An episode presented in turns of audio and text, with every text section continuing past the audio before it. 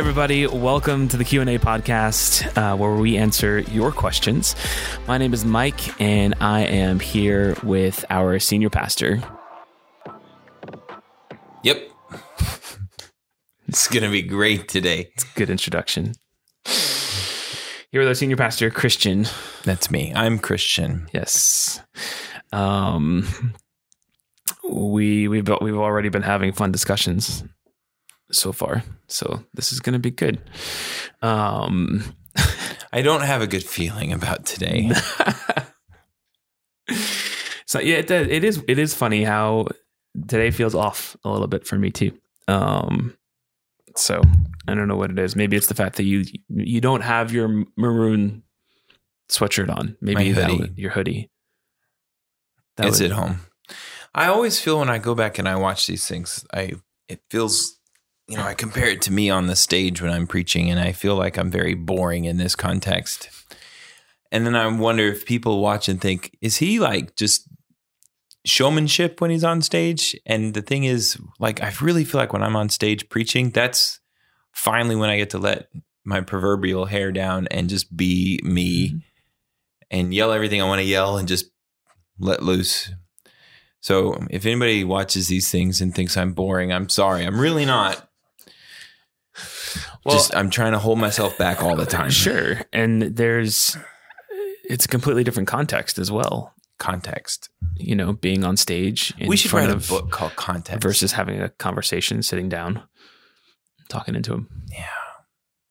For a podcast. So anyways... this is the Q&A podcast. We're off to a good start. We are. This is where we answer your questions. And so, hey, if you are watching on YouTube, oh, by the way, you can now find the Q&A podcast on Spotify and Google.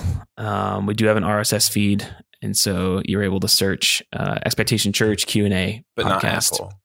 I do not believe we're on Apple yet. But we're making progress. We're making headway. We're getting there. So I think Apple podcasts are hard to do. I don't do Apple. I prefer Spotify is my preference when it comes to podcasts. What speed do you listen to your podcast at?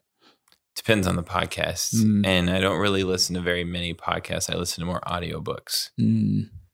Okay. And it depends what it is. So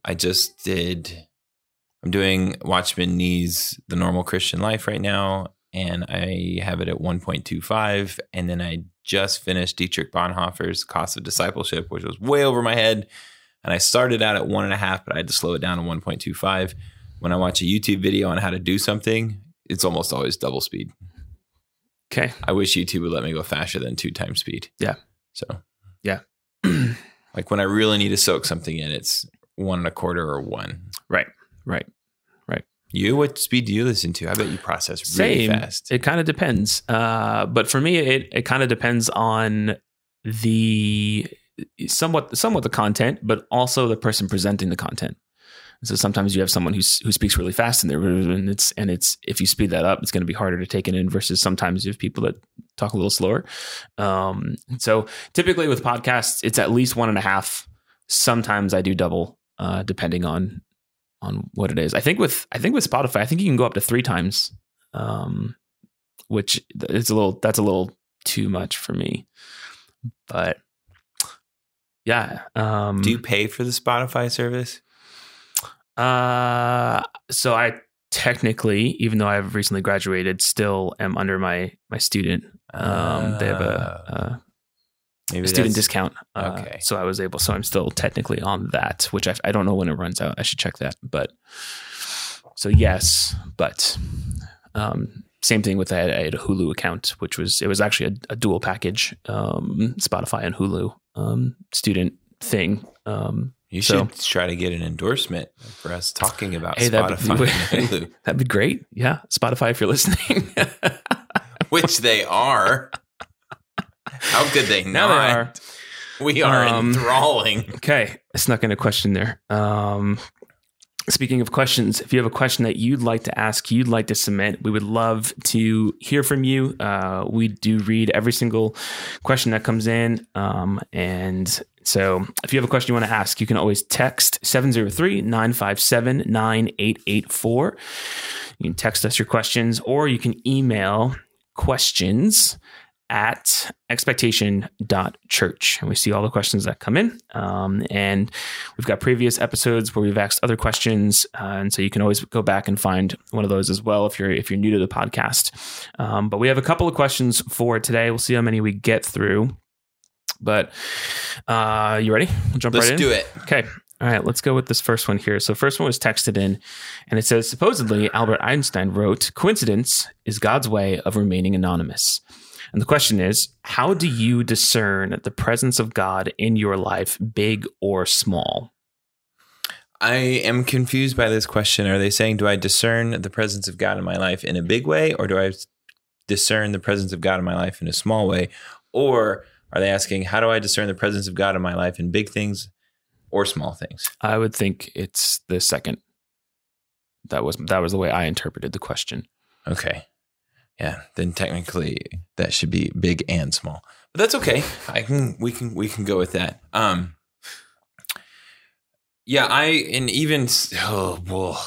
Whenever you ask these questions, it's like I have a ton of stuff happen in my brain, and then I just have this little mouth, and it can't all get out, and so it all just gets stuck. That's what it feels like. There's a word for that, but I'm not going to say what that word is. Okay. All right. How do you discern the presence of God in your life with big things and small things? I don't believe in true randomness. And there's some actually really cool things in computer science when you're trying to make randomness. Randomness is actually it's very elusive. In fact, there are tests that you can run on sequences of numbers to determine randomness and stuff. So I think true randomness is actually pretty elusive, and I think that the Bible teaches that we have a God that is infinitely concerned, I think, in all things. So, you know, he knows the number of hairs on our head, fearfully and wonderfully made, that no matter how far you go into, you know, our creation, into biology, cell structure, and even the structures within cells, and no matter how far down you go, you just keep finding these increasing orders of complexity and what I would argue is beauty there. So how do I discern the presence of God? It's one of those things. How do you discern the presence of anything? It's there. It exists. So I believe that, you know, that quote from Albert Einstein, "Coincidence is God's way of remaining anonymous." I don't think God remains anonymous at all. I think God is constantly... yes, God does speak in a gentle whisper, but God is constantly proclaiming his existence, and that the fact that he's real, it says that through Jesus, by him, all things are held together. So the fact that this table doesn't disintegrate, the fact that all creation exists, is a testament to God's presence. So I discern the presence of God literally in everything. And I don't believe it's a passive presence. That goes back to the whole... I think it was Thomas Jefferson that was a big fan of the whole clockmaker theory, where God made the clock and then he let it run on his own. You know, some people in biology go back to the whole God started the evolutionary process and then let it run on its own. And, you know, there's all these schools of thought out there. And I just, whenever we read about God and we see God, if he's so concerned with us that he would willingly let his son, who was also God, and so Jesus would willingly surrender and submit to a humiliated death on the cross. If he's that concerned, if he loves us that much, I don't think that he's just let anything to chance. I think he's infinitely involved in our lives. And so oftentimes when you talk about how do you discern the presence of God, oftentimes it's not a question of is God at work or is God not at work. It's do we have a blind eye and a deaf ear to what God's doing in our lives? So how do I discern it? Well, that's how do you discern anything? It exists. It's there. Do you see it? So on a practical level, I know a lot of that was pretty metaphysical. On a practical level, I even this morning when I was journaling, I wrote down, the prayer from Ephesians, God, enlighten my heart, open the eyes of my heart so that way I can see the riches that I have in my inheritance with you. That way I can see the hope that I have in the calling you've given me. And that way I can see the power that I have. These are all realities. These are all the presence of God in my life, my value, my power and the hope. All of that is real and it exists. Mm-hmm. But sometimes because of my cares, my troubles, whatever, I grow blind to it or callous to it. And so, prayer is a way to open your heart. And really, I just depend on the presence of God. That's a good way to put it. I depend on the presence of God to show me the presence of God in my life. So how do I discern the presence of God in my life, big or small? By the presence of God. Ooh, that's deep. You're welcome. It's good. It's good. Well, I think that there's a little bit of a trap there sometimes too, because even we were just talking when we got started about how we don't have a good feeling about today. Yeah. And sometimes people can, associate feelings with the presence of God. So do you think God speaks through our feelings? Sure. I think God created us as emotional beings, put that in us. Okay, so let me ask you about that. We're turning the tables. That's not how this works. I'm the one with I was taught this, I've been brought up in this, and I don't know that I agree with this. There's a prevailing school of thought in Christianity that says people will make decisions about their life based on if they have a sense of peace about it. Oh, I just feel a sense of peace about it, so it's okay. Mm-hmm. Or I don't feel a sense of peace about this, so I'm not going to do it, mm-hmm. whatever the it is. Mm-hmm. Do you think that is, do you think that's how the Christian life should be lived? Do I think that's,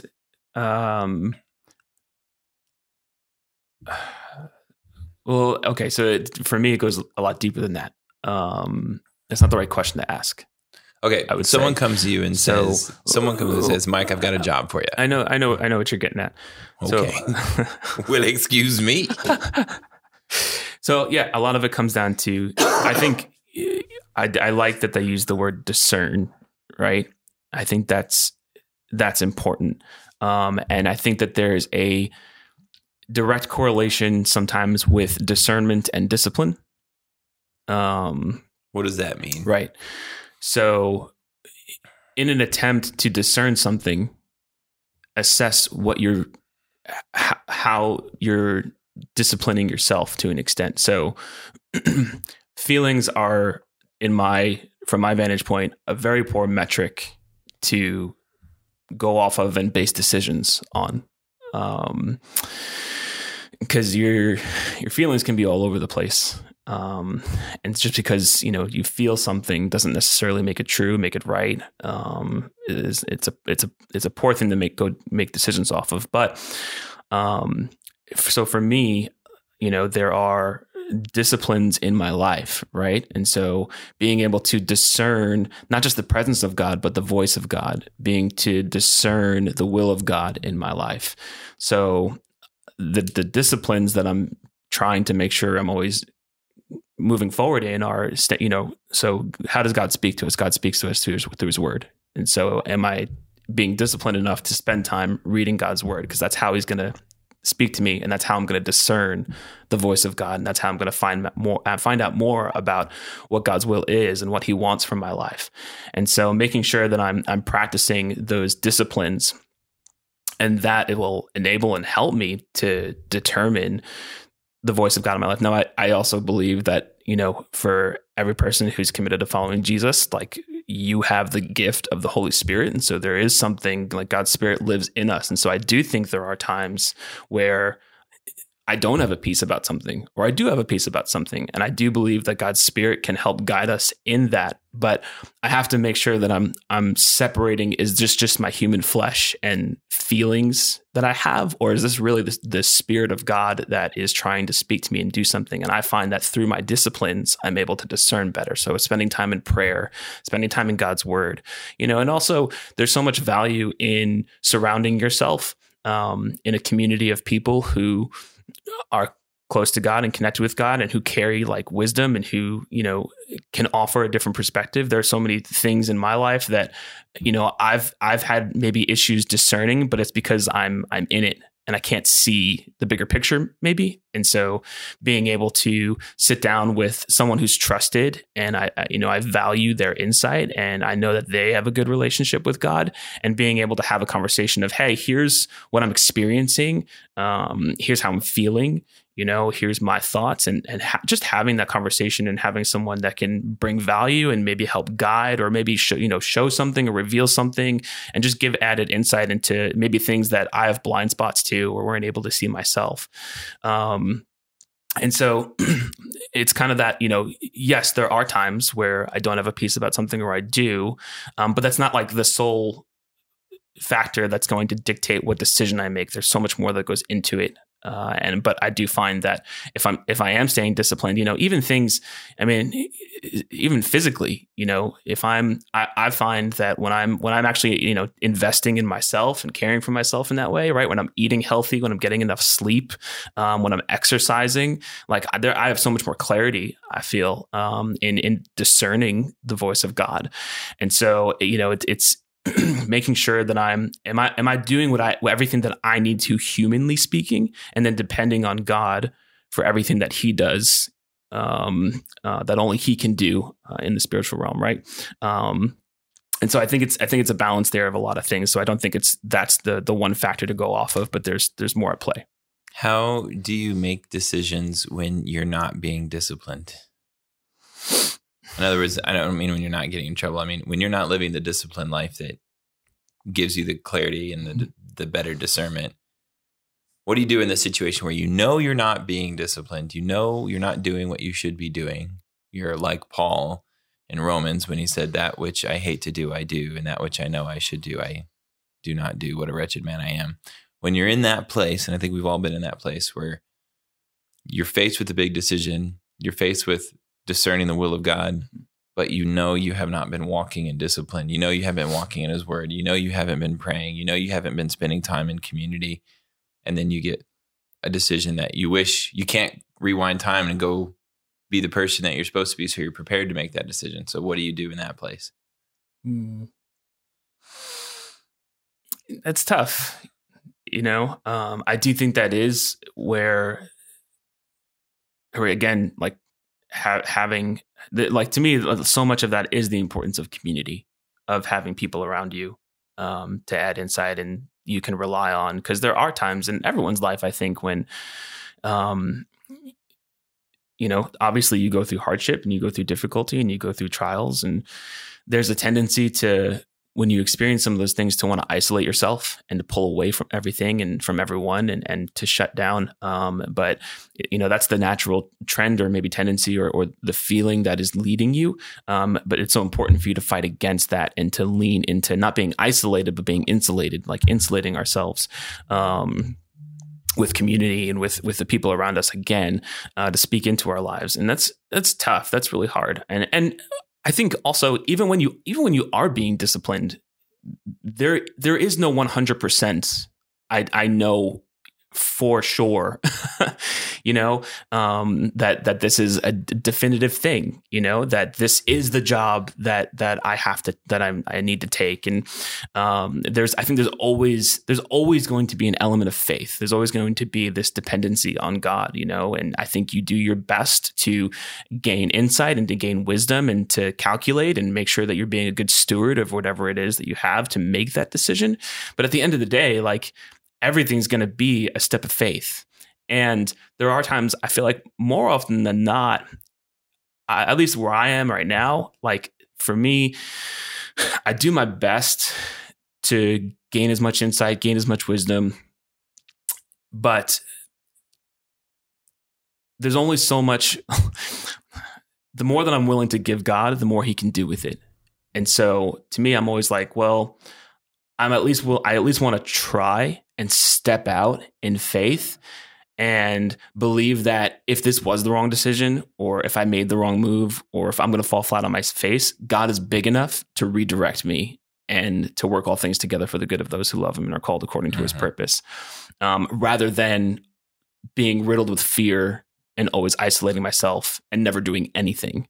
And so it's a difficult question. I think it depends on what the decision is too. You know, obviously not every decision has the same impact, right? There are different levels to decisions that are life altering. And, you know, what am I going to have for lunch today?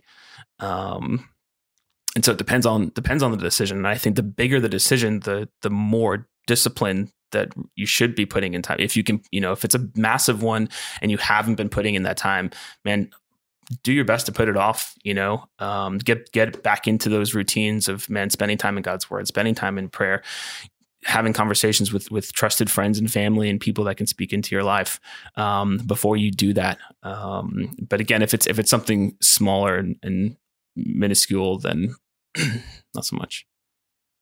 I think that exposes one of the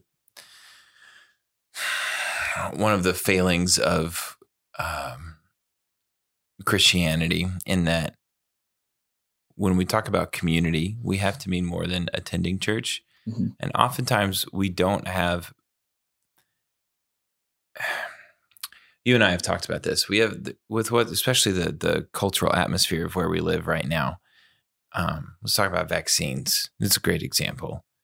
There are so many people, and I'm like this joker that's in the middle, that there's so many people out there that they're just so excited. I got my first shot, and when I went to get my first shot, I was this stranger girl sitting next to me asked, you know, is this your first shot? And I was like, yep. And she goes, aren't you excited? I'm like, so what you have is like, there's these two camps where there's people that like, you know, they're on a mission to make sure everybody in the world gets vaccinated. You have to get vaccinated right now. If you don't get vaccinated, we're all going to die. Mm-hmm. And if you're not getting vaccinated, you don't care about humanity. You don't care about others. You're being selfish, and on and on and on. Mm-hmm. And on the other side, there's camps that's saying this vaccination thing is the mark of the devil. It's the mark of the beast. It's mm-hmm. government oversight. It's government control.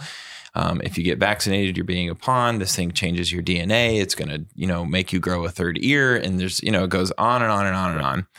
And if you step into that spectrum and you say, I got vaccinated, people think that you're one extreme or the other. And then they have these all the preconceived, they are attaching an identity to you. Mm-hmm.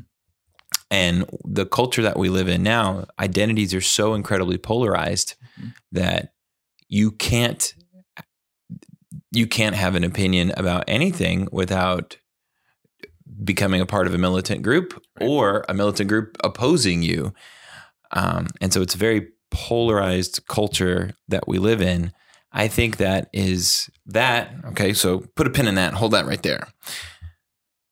One of the things that happens in Christianity, because we're people, is if we have a brother or sister in Christ who's really struggling with something and they come to us, are we actually willing to stop and listen and receive this person? Mm-hmm. Or are we going to formulate a response that just says, go read your Bible? Mm. Are we going to formulate a response, right, that just says, well, let's pray about it? And I'm always going to say, let's pray about it. Right. But it's not going to be a, Lord, show this person what to do. Amen. Yeah. Like, are you willing to actually just, the Bible says, bear one another's burdens. Mm-hmm. Are you actually willing to take that, what that person's going through, right, and walk with them? So in Christianity, oftentimes in churches, we're not. And what we have is a lot of people who are afraid to open up. And because they're afraid to open up and talk through these things and suffer and struggle with each other, they keep them to themselves, mm-hmm, and so intimacy is lost. Yeah. We also have people who won't accept the struggles of others, mm-hmm, because of what was over here. Right. They already have the preconceived notion. They already have an opinion about whatever it is. Yeah. And so we're not willing to just stop and listen and open our hearts to people. Yeah. So we're not willing to open up our hearts to others and share. Mm-hmm. We're also not willing to open up our hearts and receive. Mm-hmm. And so we have this, it's just a perfect storm of elements, perfect storm of conditions that make intimacy truly difficult. And that's why it's so important for us as the church, as Christians and as believers, we need to be willing to have open hearts, both to express and open hearts to receive, mm-hmm. and to walk with people. And when I say all that, it sounds very touchy-feely. It sounds very, you know, I'm sure there's people who think, oh, he's talking about being affirming, which I am talking about being affirming. But even in, like I said, that's that stuff over here. Affirming is a code word. It means one thing, and everybody thinks they know what I'm talking about when I say the word affirming. Yeah. And I hate that. What I mean by affirming is literally the word affirming. Yeah. To let people know that, you know, I'm with them. Yeah. I'm not against them. I am for them. Right. All that said, though, without a trajectory towards the holiness of Jesus Christ, it will leave us empty and void and eventually fail us. Mm-hmm. We cannot be an affirming community, a truly affirming community, but in every sense of what that word means, to affirm and to build each other up, an edifying community. That's probably even a better word. Yeah. To edify. Yeah. We cannot truly build each other up without the holiness of Jesus Christ. Yeah. We have to constantly be living in that sanctification that he has for us, mm-hmm. that he is working so marvelously with us. These are the Paul says in Ephesians, these are the riches we have in Christ, the abundance of riches that we have in Christ. This is the glorious inheritance that he has for us. This is us being made new. Yeah. We can't suffer and bear one another's burdens unless we're willing to open up and share those burdens with each other, mm-hmm. and unless we're willing to open up and carry those burdens with one another. Yeah. And we can't carry those burdens unless we're placing them firmly upon the shoulders of Jesus Christ our Lord, mm-hmm. and trying to live in his holiness.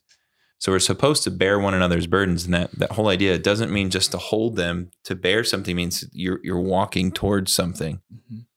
Why am I holding this? Why am I carrying this? Where are you going? Mm-hmm. And where we are going has to be the person of Jesus Christ. Mm-hmm. So with all this crazy culture that we live in right now, which you and I have talked about this lots of times, how, you know, and it's not just that, you know, schools, for example, it's very difficult to pastor through this. Yeah. 'Cause you say school should be open. Just that sentence alone. Yeah. Well, you hate teachers and you want them all to die. Right. Or, you know, just, yes, it's the polarizing. Oh, that's just ridiculous. How could you possibly think that? That whole phrase, that's just ridiculous, exposes the fact that we are not willing to open up and receive and actually just listen what the other person's trying to say. That's right. Maybe there is a teacher, and maybe she is terrified of going back to school. Mm-hmm. I'm gonna share an example, and I don't know how we're doing on time, but when I got up, and I don't remember, I heard, you can stop me if I've already shared this in the podcast, because then it's repeat. That week that I got up and I told everybody just to wear your stupid mask. Mm-hmm. I had a communication that week, and the craziness is from two different people who shared the same name and similar medical histories and had children with the same medical conditions. It was nuts. And one person just said, I get it. I understand where you're leading from, and it's extremely difficult, but I'm going to hold off on coming back to church until we don't have to wear masks anymore, because I think this is ridiculous. And the other person said, I get it. I understand where you're coming from, but when you're telling people to put their dang masks on, and I was standing on the ground of, there's a lot of people resistant to wearing masks because they think it's, you know, not necessary. And I said, look, if the government has a rule for us that's not a call to sin, right, we need to follow the laws of government. Right. Book of Romans, you know, it's night and day. Yeah. So I just use that to say, the government says we're supposed to do it, and it's not against a violation of God and his sovereignty, then just put your dang mask on and we'll get through this. Right. And her response was, look, I get it. I understand why I had to say it, but when we feed the poor, we don't do it begrudgingly. Oh, God tells me to, so I have to go feed the poor. We do it because we have the heart of Christ. Mm-hmm. Wearing a mask could be framed in the same way. We do it because there are people who are legitimately, maybe not from your perspective, but from their perspective, they're legitimately afraid right now. Mm-hmm. And if wearing a mask can help this person to not be afraid and can affirm this person, then maybe we can do it out of not an act of obligation, but an act of charity. Which is more Christ-like, obligation or charity? Well, of course it's charity. It's charity is another way to translate love from 1 Corinthians 13. So I get these two emails and I just felt like a schmo, because I believe they're both right. And they're both in this, I don't know if schmo is an actual word. I don't know either. I just picked up on that. There's another word I wanted to say, but I've been told it's a bad word in Yiddish, so I didn't say that word. I said it once to a customer at Home Depot, and she was actually Jewish. And she said, "Do you know what that word means?" It's like, it means like idiot, right? She's like, "No, we need to talk. I speak Yiddish." And I was like, "Okay." So I don't say it anymore. Anyway, these two camps, and both were had very strong opinions, and both incredibly justifiable, reasonable, understandable. I'm not saying one was more extreme than the other and one was more, right or wrong than the other. I think they were both standing on solid ground. Right. If we want to be a community that affirms people and that builds each other up, that goes beyond affirmation into edification and builds each other up, we have to do it with the heart and the compassion of Christ. Mm-hmm. And that's what will edify our community. That's what, if we want to make those what is God's will kind of decisions, mm-hmm. and learn from each other in community to be able to discern those decisions, that's the kind of community we have to have. Now, I will say at the end of the day, I still have great relationship with both of those senders of the emails. Yeah. I've interacted with them. We've traded emails back and forth. Yeah. Even went and had dinner at one of them's house, which I'm trying to be anonymous with everything. So there is Christian understanding and charity there. Yeah. So I will call that a win. Yeah. I think it was good. But we have to be careful in the church to understand, what is our primary objective? Is it for ourselves? Is it or is it the glory of Christ? Yeah. And as long as we're in a trajectory towards the holiness of Christ, that's what allows us to open up our hearts to each other. And that's what allows us to receive what's happening with each other. And if we refuse to share with each other, or if we refuse to edify and affirm mm-hmm. others, mm-hmm. then we miss out on the holiness of Christ, which is why we're here as a church. It's good. That was a long speech. It was good. It was very good. I don't have too much to add to that. That was great. You started it. Well, no, I think that's good. I feel like honestly, we've covered a lot. A few quick thoughts, and I think we can honestly just keep this one for today, because some of the other questions are pretty big, and I think would send us on some long tangents too. I don't know. So we'll do some follow-ups. Look, here's this next question: can you lose your salvation? No. Okay. What's next? Okay. Great. Done. It's a deeper question. We'll get it next time. Okay. All right. But real quick on that, I think we do live in a very polarizing, divisive time, and you have extremists on everything.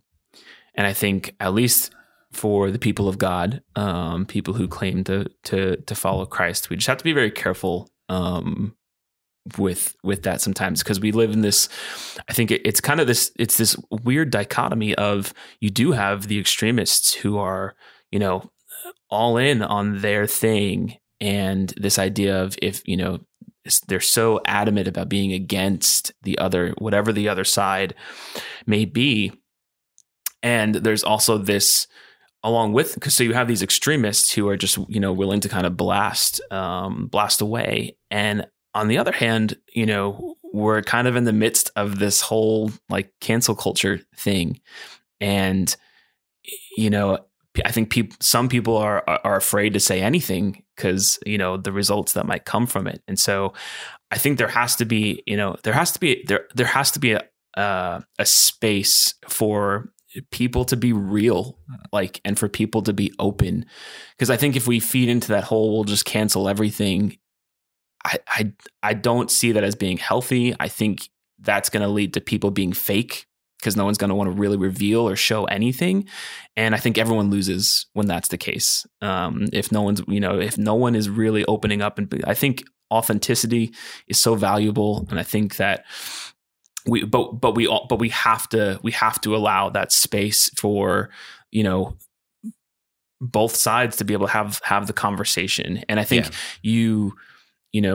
anytime you have anyone who is saying this is the one side and this is the only side and this is all that matters and that's it. Anytime you have someone who it's like, it's either this or that, it's either one or the other. To me, like it just shows a limited capacity. Because there's you know, anyone who wants to make it black and white, there's always gray. There's always a middle ground. There's always like a lot going on in the middle. And so we just have to be really careful with that. And I think, especially within the church context, I think we just have to understand, like, people need to be our heart more than anything, you know? And so whether we agree or not, like we're just having a conversation with some people the other day about someone who just started coming who started attending our church, and they enjoy the community aspect, but they're like, you know, I don't really know where I am on this whole Jesus journey thing. And I kind of love that. The phrase that kept coming is like, hey, you don't have to believe to belong. Like, I want you here. I'm so glad you're here. And like, we can be friends. And like this, like, I want to invest in this relationship regardless of where you're at on where you stand with what you believe. And so I think we need to always make sure, because I mean, you look at the life of Jesus too, people, things were divided back then, and people were always trying to get him into, what camp are you in? Are you on this side? Are you on that side? Mm-hmm. You know, and you kind of have this split audience all the time of, right, the religious teachers and the Pharisees, and then you have the prostitutes and the sinners. And it's kind of like, they're always like, hey, where do you fall? Are you this or are you that? And Jesus was never willing to like fall into those things and play those games. And yet he had a capacity for everyone. He loved both the sinner and the saint. And so I think we just have to be mindful of that, you know, and it is really difficult to kind of navigate the waters that we're in right now within our culture. But I think more than anything, you know, we just have to understand that, man, there's nothing more valuable than people. And every single person, you know, we need to do our best in approaching to see them the way that God sees them. This is a child of God. And regardless of where we stand on how we see things and what we see, and I'll always want to do my best to try and understand where you're coming from and have sympathy and empathy for whatever it is that you might be feeling or seeing. And you know, it's another thing too, just in trying to always try and seeing a difference or, you know, difference in opinion or a difference in perspective. This is an opportunity now for me to grow, because I don't see it the way that you see it. Mm-hmm. And I can so easily just say you're wrong. Mm-hmm. Or I can say, help me see this. I want to see what you see, because I'm having a hard time here. So this is an opportunity for me to expand my capacity and to see things like that versus, you know, like you just said, I hate that phrase. Well, it's just ridiculous that anyone would think or believe, you know, like there really is no such thing as common sense anymore. Like, there is no commonality, because everyone is so divided on, well, you know, and it's really not ridiculous for anyone to think anything these days. And so to just use the phrase, well, it's ridiculous that anyone would say, it's ridiculous that anyone would think. I mean, is it? To me, it's not, because again, like, you have so many different varying views on things. And so it's don't default to that. Well, it's just ridiculous. No, like, why do you think that? Mm-hmm. How are you seeing this? Help me understand. Right. And I think having that compassionate heart for things, I think that enables us to grow. And I think always approaching things, like you said, just kind of from this vantage point of, man, I want to be more like Jesus. I want to lead people to Jesus in every single conversation, in every single interaction. And so just being careful not to fall into, I guess, the trends and the current of what can easily happen with the culture that we're in, but making sure that we're always staying connected and allowing God's Spirit to guide us in that stuff. See, everything that you just said, I have all these red flags flying, because I hear the code words that I know that there are those out there that are hearing. So a lot people would hear what you just said and say, oh, he's on a slippery slope to relativism. Mm-hmm. Meaning that your truth is not my truth, and their truth is relative. Right. So, and the fact that I even feel like I need to go back and say, oh, well, look, we believe that there is an absolute truth. There is a black and white. There is one way to know God, and that is through Jesus Christ. Period. End of story. That's like, if you want to argue that, we can argue that. But I like you said, I'll listen to everything that you have to say, but I'm not going to be knocked off of that foundation that is Jesus Christ. But I say but, maybe and would be a better conjunction to use. And so if there is a black and white, people still live in a lot of gray. And Paul even speaks to this. He calls them disputable matters, not letting ourselves be divided over disputable matters. Mm-hmm. There are things that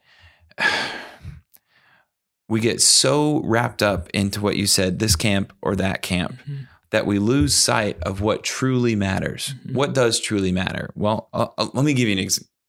I said this to my wife the other day and she's like, amen, which if I can get an amen from my wife, that's something, because she normally doesn't say that. People like this, I'll go back to the vaccine thing. People are so passionate mm-hmm. about other people getting the vaccine. Yeah. And my thought, where's your passion about people hearing about Jesus Christ, about people seeing, not just hearing, but seeing the love of Jesus Christ in your life? Mm-hmm. You care more about salvation through vaccine than you do about the blood of Christ. Mm-hmm. Now that's harsh. That might get me an email, and that's okay. Conversely, let me just pick on the other side where people say this is all government overreach and government control, and it's going to change your DNA and on and on and on. And I get it. I get it. We are so passionate about opposing mm-hmm. the other side.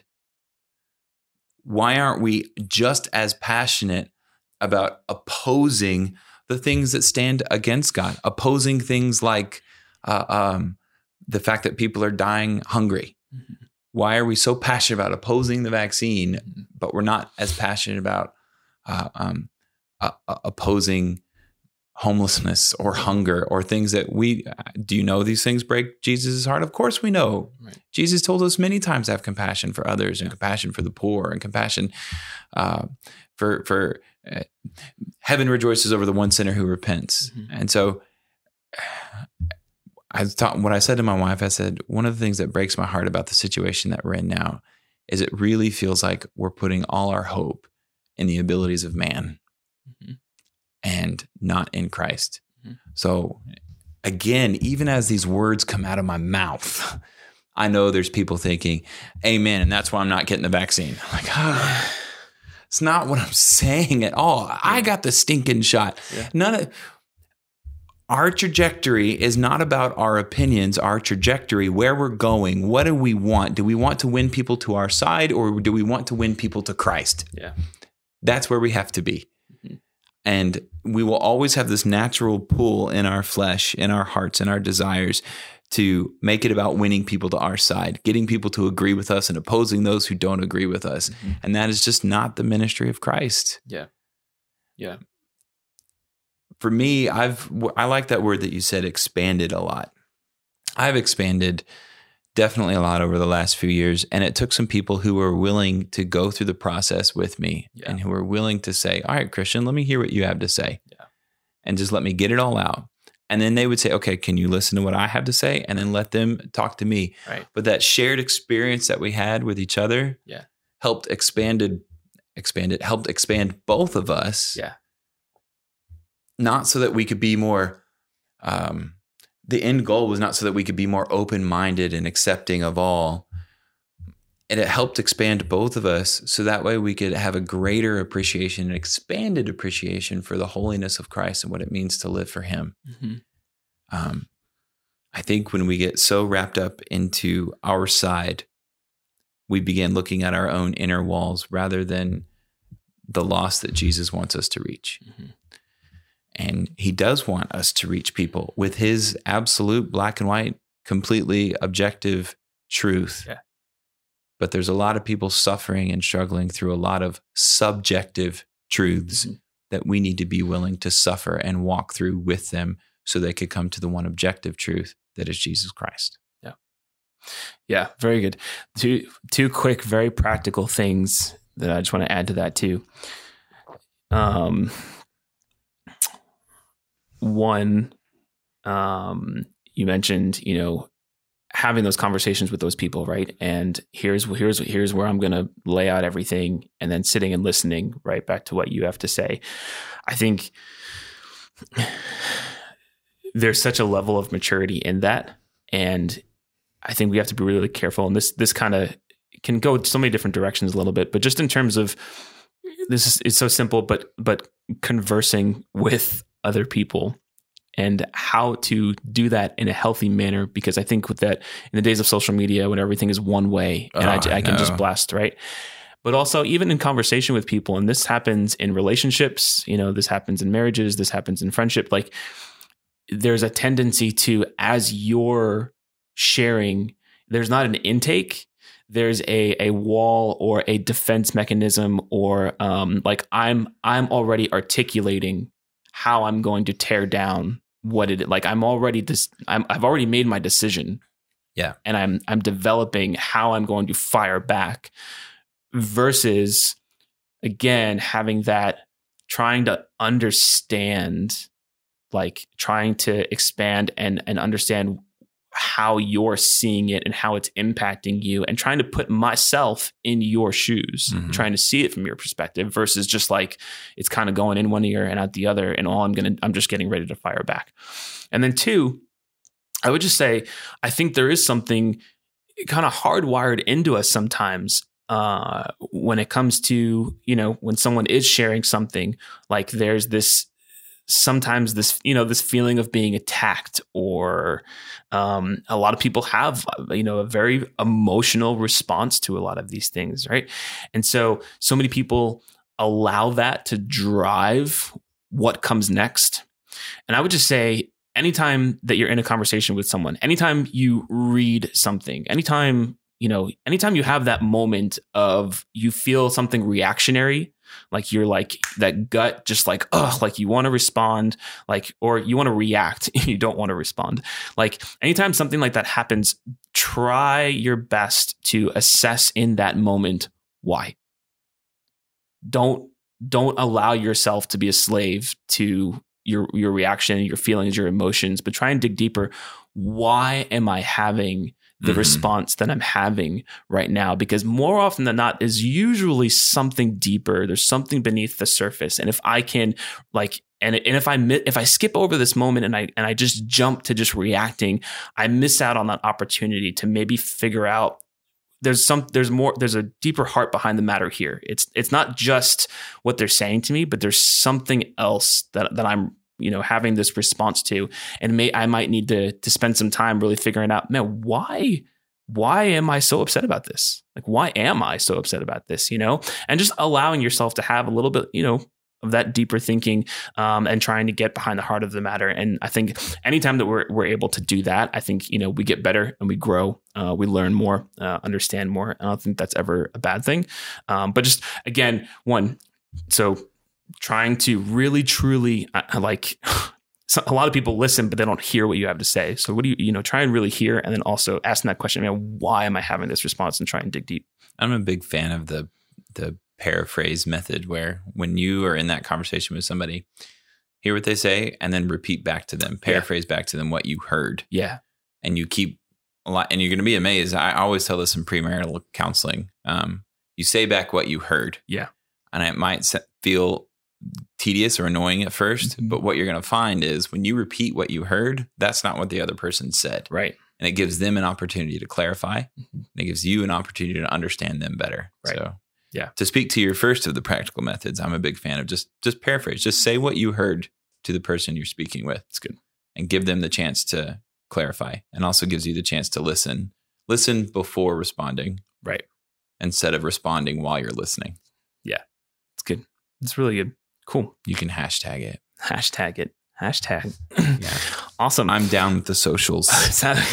Very active. Hey, you posted yesterday. Twice. I missed one of them. I know. I didn't know how to add a second picture to a picture I'd already posted. I'm only on Instagram. Yeah. On the IG. It was good being active. It's great. Well, if you want to be active with us on social media, the church is much more active than me at Expectation Church. And we'd love to interact with you. Ask us more questions. This has been good. I think this was really good. But if you do have a question, see your feelings were wrong. That they were right. It's not a good indicator. But if you have a question you'd like to submit, you'd like to ask, you can text it again to 703-957-9884, or you can email questions@expectation.church. Thanks so much for joining us today on the Q&A podcast. We love you guys. We hope you have the best week, and we'll talk to you soon. Okay, bye.